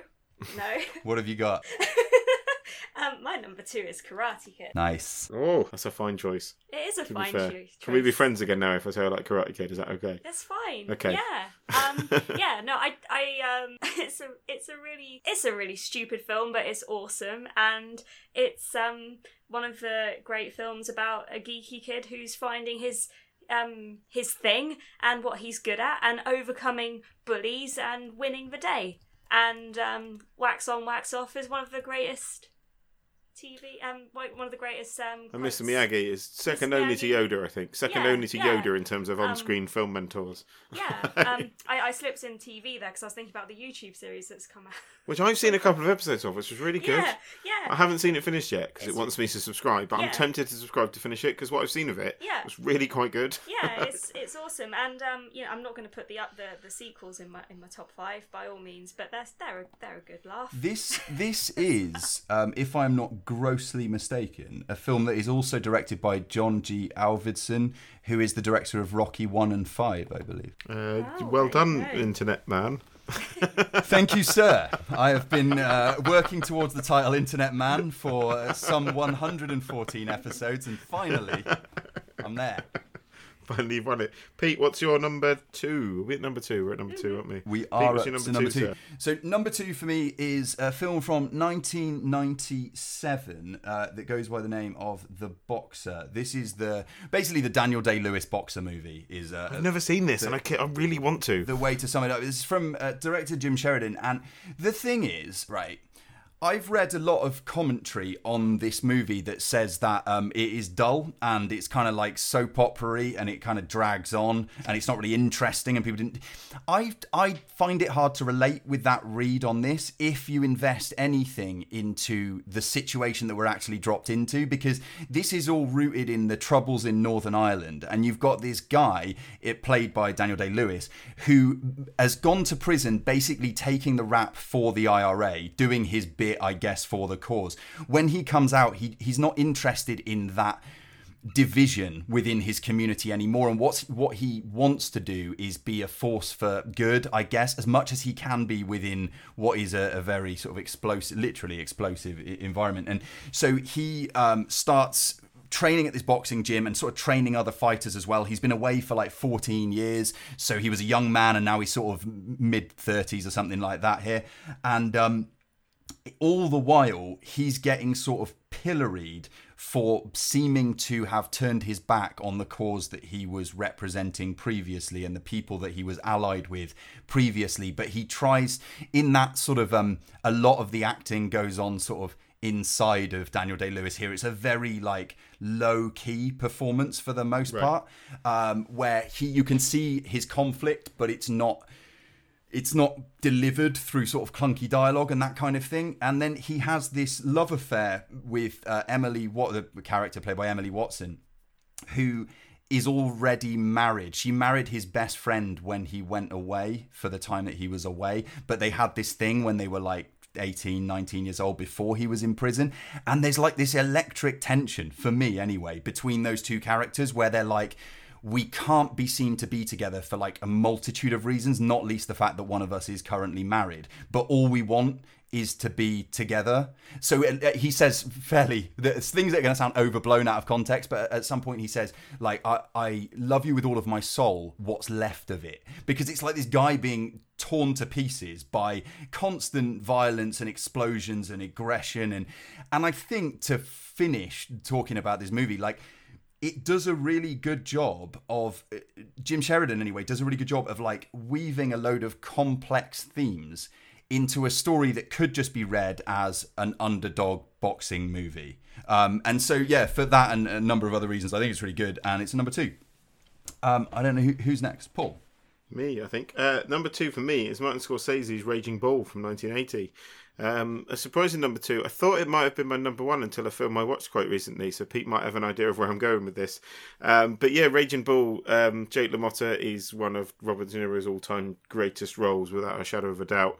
Um, the boxing in it, as I said, we, we, we mocked the, the boxing in Rocky, but if you look at the boxing in Raging Bull, it is scarily accurate and he trained very very hard to be to become a, a fairly accomplished boxer in this and then the weight he puts on when on, on Jake with Jake LaMotta going into his decline is incredible it's an incredible example of method Yeah, acting do, do you know, Paul, Um, about that? That uh, De Niro apparently took three amateur bouts in the time that he was training for the movie. Oh, really? Um, and No, and he won two of three of them. And apparently, Wow. Jake, Jake LaMotta himself said that he could have hung as like a. He, I think he called him one of the 40 best in his weight class at the time, but I think he might have been Oh, wow, blowing okay. smoke up his ass a little Yeah, bit at yeah. that point. But still, he took amateur fights. That's that's saying something. So yeah, just in, incredibly. You know what's not been said about Raging Bull. In fairness, just incredible piece of filmmaking. Um, I haven't seen it for quite a long time. In fairness, but it, it does stick with you, and it is yeah one of the all-time great Scorsese uh, De Niro collaborations without a shadow of a doubt. And yes, uh, and De Niro in this absolute peak of his powers as an actor. Just just an incredible inc- incredible film. Full stop. Just a, a really really good film. Um, arguably more of a character study than it is a sports movie, but I, I think it for me it ticks both boxes. Hence why it's on this and list. So. Sorry, Paul. Talking of that preparation, so you've got uh, De Niro taking amateur fights. William Holden for the movie that I described, uh, Golden Boy, number four for me, uh, trained two weeks. it says he trained two weeks non-stop. It's things have changed. Daniel Day Lewis. what, what do you think Daniel Day Lewis did in preparation for the boxer? More than two weeks or Uh, less? I would say Daniel Day Lewis probably um, was boxing for seven years. uh, you're not you're not far off. He apparently he did three years of intensive boxing training for, for that movie. Bloody hell. Anyway, uh, that brings Well, he's us got very little. he- I mean, he is only acting, so he's got. He may as well learn all these new skills. Yeah, He's right. got little else to do with his time, so it's not that much of an accomplishment, really. Yeah, fucking. uh, so we're we're up Yeah, to fuck the him. heady heights of, of number one, the knockout blow. Uh, Grace, what have you got right at the top of this tower. It is Rocky, though, isn't it? Oh, boo! It is Rocky, though. Why is it Rocky? Come on. Because okay, um, first of all, you've got this backdrop of this kind of like um, poor area of uh, Philadelphia, and everyone's just trying to get by, doing what they what they've got to do, and people think life's tough for them, and Rocky's there, and you know he's a bit simple, and and loads of people have loads of characters are based on Rocky. Rocky is the the simple, lovable fighting guy and um people are telling him he's not going to make it he's not he's he's he's just gonna he's done he's and then he meets adrian and their love is just Adrian. oh my god she's she's this nervous introvert geeky girl and then they find each other and she blossoms and their love is so pure and beautiful and then and then he gets better and better just sort of like a, a chance just out of chance he gets picked bu- to fight apollo creed and it's just it's such a good movie You've made it sound like the film that I wanted it to be when I was watching but it. it is, and, and you know, and yeah, you can say like, oh, oh, the dialogue's a bit like Rocky's a bit rubbish as a character, but he's not though. And yeah, Sylvester, it's not Sylvester's fault that he's got a bit of a paralysed face, is it? That's how he was born, and he's doing the best. No one. We didn't have a. got. pu- I didn't have a pop at Sylvester's paralysed face. I just said I thought the. I didn't feel the film was that good. I think It's a you've come in, movie. and he's capable of defending his own paralysed face. I didn't have a pop at that. Like, montages are amazing. I mean, uh, who doesn't run up steps now and then jump at the top? Well, it's in Creed 2 as well. In in Creed Yeah, 2, yeah, they go up the same it? steps. but in. Creed 2 they have in the background a member of the public doing the Rocky Yeah. thing at the top of the steps. yeah, and you're just like. It's an iconic film, it- it- without a doubt. It's, an iconic so film, and it's a sound pick. And Adrian and Rocky's love story But, is but like Grace, this is fascinating. This is fascinating. Your take specifically. Forget about the movie because I, I totally understand why people love this this movie a lot, and I liked it. I enjoyed it, but. I'm I'm fascinated by the take that it's this beautiful love story. Let's just remind ourselves what happens here. So Adrian's brother is both both like emotionally and uh, like physically abusive. He takes the dinner Yeah. that she's made for Thanksgiving and throws it out the window. Then Yeah, Rocky's in the house. he's an arse. She's kind of forced to go on a date with him. Then she wants to leave the ice rink, but he says no, we're going on the ice rink. Then she wants to not Yeah. go in his house, and he said no, you're basically got to come in my house. And then when she wants to leave the house, he physically blocks her way from leaving the house. It's like a date rape he's trying sequence. to help. No, It's awful. No, no, no, he loves her so much, and he's just like, "Don't you understand, Adrian? You're just so wonderful. Stop being like this. Stop being so self-conscious and so unhappy with yourself. I love you." But he's I've unhappy with loved you." himself.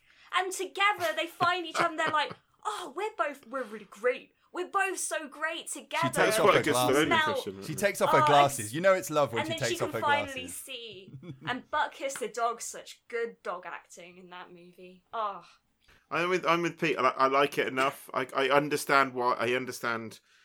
I think I understand. No, I don't understand why fully why people like it so much because I I think Rocky Four is much more fun than Rocky. I it found Rocky quite drab. It's just less montages Um, in Rocky One. But like I, I get like, I, I get why he's an iconic character, and you know it spawned Creed, and I'll, I'll always be thankful for it. But I just I can't bring myself to love the first Rocky film. Four times I've seen it, and every time I think in a minute I'll be like, yeah, this is five stars. I can't can't do it, Grace. I'm sorry. It's alright. I mean, I hope you come back on the show. I hope this isn't enough. I hope this isn't enough to, to to put you off doing a show with us ever again. But I just I can't. changed my mind, but I can't bring myself. great. No, I can't bring um, myself to loving the first Rocky. I'll Did, be honest. did they realise the sort of uh, awkward irony of the fact that a, a lonely single man who's sexually frustrated literally beats his own meat in that movie as well? Because it didn't pass me by. He's just making it tender for the for Philadelphia. You know, it's just an extra. he's gi- he's giving it that's- the tenderness Yourself. that he doesn't have in his own heart. It's Yeah, actually a beautiful metaphor. But but but but but but but but, but right, I've got to interrupt here because Pete, I think Yeah. we've got the same number one. no, we don't. Am I? Am I? We don't. No, we okay. don't. Okay. Well, Pete, you go first then. Okay, so uh, little disclaimer: I had a strong feeling that you cheated. that you might enjoy a particular film, so I didn't put it on my list. Partly for that Okay. reason, because I thought it would mix things up. So anyway, number one for me uh, on merit is uh, a film you've already talked about, Paul. It's uh, Scorsese's Raging Bull. I actually think that of you know your general film fan populace. I'm not anything like as high on Martin Scorsese as like a lot of people because oftentimes when you meet Right. people who are into films, you have to straight away get into talking about how great Scors- everything Scorsese di- does and has done is, and I don't really agree with that. But this film is to me Scorsese's best movie, and it's not limited to, but mainly because it's just an amazing study of uh, like fucked, like broken masculinity, like a guy who Yeah, who ultimately hates himself, but the only way that he knows to express like the hatred he has for himself and the way that he can't express any of his feelings is just lashing out all over the place. So lashing out in the ring, but then lashing out outside the ring and at everyone around him. They use that uh, on the waterfront sequence at the end, the the speech anyway, when he's realizing in front of the mirror that it was never his brother, it was actually him because of his whole paranoia about how everyone's trying to have sex with his woman or whatever. Like, th- yeah, th- I talked earlier on briefly about that Paddy Considine move, uh, movie Tyrannosaur, and I think there's a lot in common between the two of them, really, where you've got Oh, for sure. Yeah, yeah, all this external violence because all that you can't do is just say like I need some help or I need some support or I need somebody to listen to me and I'm going to try and explain how I'm feeling and so yeah maybe that's like a really snowflakey opinion but I think that um, Scorsese does this amazing job of of making that all incredibly visceral like the black and white with all the snot and phlegm and blood and stuff in this thing like it just all worked for me and it and it's a film that I found in the same way, kind of as Tyrannosaur. I found it hard to watch whilst it was on, but then it's always stuck with me. And I, I think I've only gone back to it maybe once or twice. But yeah, it's it's just a really hard hitter. You know, forgive the pun or whatever. But yeah, I think Raging Bull's great, and that's why it's at number one. Paul, I think I know your pick, but please tell. I think you may know my pick. I only watched this last night, Pete, for the first time. Uh, and why I didn't watch this sooner, I don't know. Maybe it was. No, in fact, I know why I didn't watch it sooner. Because it's a film about UFC that I thought was a bit chavvy for a while. And then I watched some with you and I was wrong. It's an incredible spectator sport. And the people that do it, it it's. It's just it's just an absolute feat of, of athleticism to watch, like incredible to watch.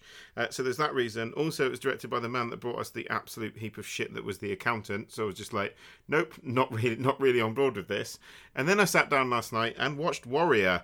Oh my word, is that a good film? Oh, it's great. I have never but sat in front of a two hour 20 minute film that felt like it was that felt like 25 minutes had passed by it is just Uh, it's just like yeah maybe if i'd watched raging bull more recently maybe raging bull would come out on top of this maybe it would maybe it wouldn't i don't know.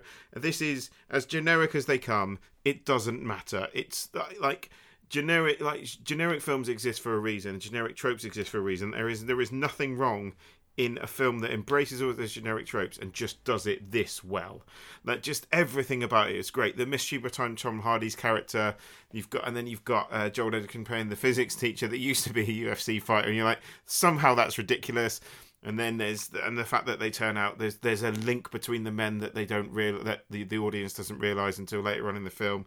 And the actual fight scenes, I was reading a bit into the fight scenes. Now I've watched some UFC with you, Pete, and you know this better than me, but oh my god, like Tom Hardy and Joel Edgerton definitely fought in that ring without a shadow of a doubt. They were fighting in this film, and you can tell. And again, I suppose it harks back to the, the legitimacy of, of Robert De Niro and Raging Bull, and actually them training to do the fighting. And also, I like the fact as well.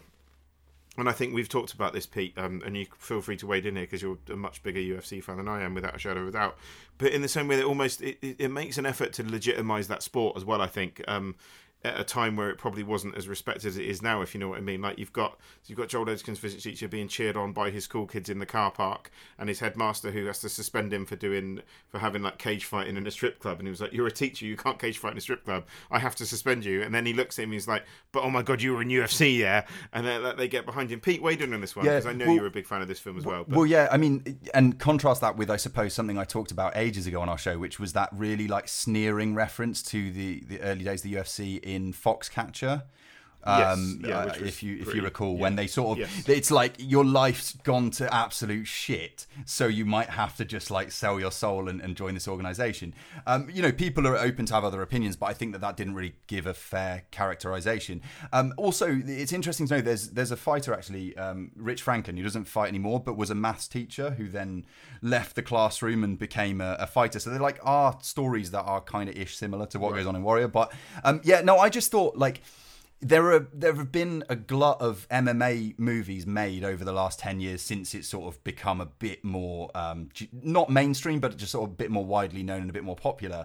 And most of them are just garbage. And the only reason you'd watch them is because you recognise the cameos, and that's it. It's like you know people from from various organisations. But this thing actually managed to make the sport compelling without it just being like yeah And blood also sport not just again. that it's just it's just pure entertainment from start to finish it, it put me in arm it put me in an armbar a rear naked choke lock and a triangle all at the same time i was on my phone earlier looking those moves up just for you pete but um yeah it's just pure entertainment and and and i'll go back to what i said it's two hours 20 minutes and it feels like it's 40 minutes grace have you seen this I haven't. Oh, you are m- genuinely missing out. It's again, it's it's as generic as they come. It's shamelessly generic as kind of like a sports film. You've got your, your character that's seeking redemption, like all this kind of all those cliches are in there, mm. but it's just so well put together and so well paced. I just, it, honest, honestly. It, it not it not. I, I said that Creed delivered a left hook. This knocked me out last night. To be honest, I was just like, I literally, I finished it, and I was like, my wife, I said to my wife, I was like, "Fucking watch Warrior. You've got to watch Warrior. Definitely watch Warrior." Just, just man, just blew floored me. So, Absolutely incredible. so film. Paul, um, we already know that I've had a massively successful MMA career that lasted a total of six classes, in which I managed to break my hand and two ribs. So, are we? This is true, Are yeah. we going to is true. see uh, Paul Anderson in the ring at some point? Oh, for sure, no doubt, no doubt. I reckon I could. T- Tom Hardy's character in this, he's rubbish at fighting. He uh, he takes too much time. See, I could. You see, Tom Hardy, the way Tom Hardy goes into the ring and destroys his opponent pretty quickly, I could do the same thing in half the time. Well, there we go then. Gauntlet has been thrown down. That's going to happen. Watch this space. It's an open challenge. That's- I, tw- I challenged Mayweather to a fight at your wedding drunkenly, and he didn't get back to me. Yeah, so that was a you know, shocker. I'm I'm game. Yeah. So uh, that concludes our top five countdowns. I will, of course, throw up those countdowns on the social medias and stuff so that people can tell us how wrong or right we are, or, or whatever, or how how I've got like ridiculous snowflake attitudes towards Raging Bull and or Adrian's relationship with Rocky, etc. but um, before we Grace looks sad again now. I think Grace, Grace looks Grace looks sad that we don't know much. Like you, Rocky did not even not a single Rocky film entered your top five, Pete. no, it didn't, it didn't. But I think one of them, yeah, Rocky One was like number nine. So that good. Uh, okay, fine. It's the only one I've seen, though, to be fair. So maybe like all the other ones are going to creep Rocky in there as well. Um, but yeah, before uh, Dolph Lundgren throws in the towel for this episode, have we got anything else we need to squeeze in before uh, before that happens? Uh, I don't think so. No, in all honesty, I think obviously um, check out Grace's film, Grace's award-winning film. Uh, Yeah. Where can where can people find it? Um, you can find it on my YouTube channel, which is youtube.com forward slash the grizzle fizzle. Um, and um, yeah, it's it's available for you to watch. Uh, yeah, award winning, which is quite cool. I have crests and everything. And if if you want to follow the work me and Pete have done this week, you can see what films we've watched on Instagram. Generally, it's not quite the same as making a film when you win an award, but I think it's close. Do it. A- absolutely. And d- d- as we've tried to do recently, Paul, I'm looking at stuff that's coming out in the week ahead, and I think it's probably going to be next week. Either Tulip Fever or Sorry to Bother You, um, both of which release over the weekend on general release. I know that you, bleeding edge of the film world fan that you are, have already seen Sorry to Bother You, but um, we can cycle back to that if we see fit. It's incredible. Uh, so I'd be more than happy to revisit Sorry to Bother You on the next, the final, however many episodes you please to talk about it on. That would be absolutely fine. Cool. Or we've got Ralph Breaks the Internet is another potential one. Um, if we want to go a bit more mainstream. Uh, nope, Pete's shaking his head. Not Ralph Breaks the Internet. We're not doing that. Uh, or Robin Hood. Nope. No, definitely not Oh, Robin Hood. I'm not- I've got, I've got to not- tell, not I've just got to that. tell this tiny, tiny anecdote about Robin Hood, right, which is not connected to anything on this episode. So I went for dinner the other night, and uh, in the the place that we went, uh, there's sort of like those long benches, you know, so you're really sitting up close and cozy with people that you don't know. And the couple next to us, from beginning to end of the meal, just fucking insufferable, and um, just complaining about everything, like saying like, "Oh, it's an absolute joke. We've waited ten minutes, we haven't even got our starters," all that kind of thing. And then they they did a film review to the waiting staff towards the end, completely unprompted. Right. And it was because they'd gone on a date to see Robin Hood, and the guy couldn't stop saying the word superb. So he was just like, "Oh, it's superb," but the way it's written is superb. This this adaptation is superb. I'm not buying that Robin And- Hood is and so, well, then I. I jumped online and, and saw that Metacritic's average, I think at the moment is like 32 or something like that. And it's not saying that like they're wrong and Metacritic's right, but I think they They've are redefined wrong. what they've done is they've re they've reclaimed the word superb and changed it to mean something completely different. Maybe so. But yeah, we might have done similar if we don't get out of here soon. Uh, we have also social medias, yeah. Instagram, Facebook, and uh, strangesincinema at gmail.com. Send in like questions and stuff, yeah? Because then we'll have other things to talk about and we won't make up like impromptu games. Well, tell us if you really want us if you really want us to review Ralph Breaks the Internet, then tell us because Pete doesn't want to do it, so that'd be quite fun to make him watch it, listeners. If you want yeah, to make him watch yeah, it, sure. we'll do sure, it. Sure, do that. Do that. I'm starting to feel a bit sick though, so it might get worse by the time we Uh, record well, next well, time. thank you, thank you to Grace for joining us Oh, again. Thanks for having me. No worries. We're sorry we didn't love Rocky. We hope you come back and see us again, even though the fact we didn't like Rocky that much. I am sorry about that. Oh, I don't know. But being it's tough. being the underdog against insurmountable odds, surely that's the perfect way in which to be a fan of Rocky, I that would is imagine. true. Right. Anyway, before we just jabber on some more uh, and enjoy ourselves further, uh, we're out. Uh, we'll be back next week. Thank you for listening. Shut up and sit down.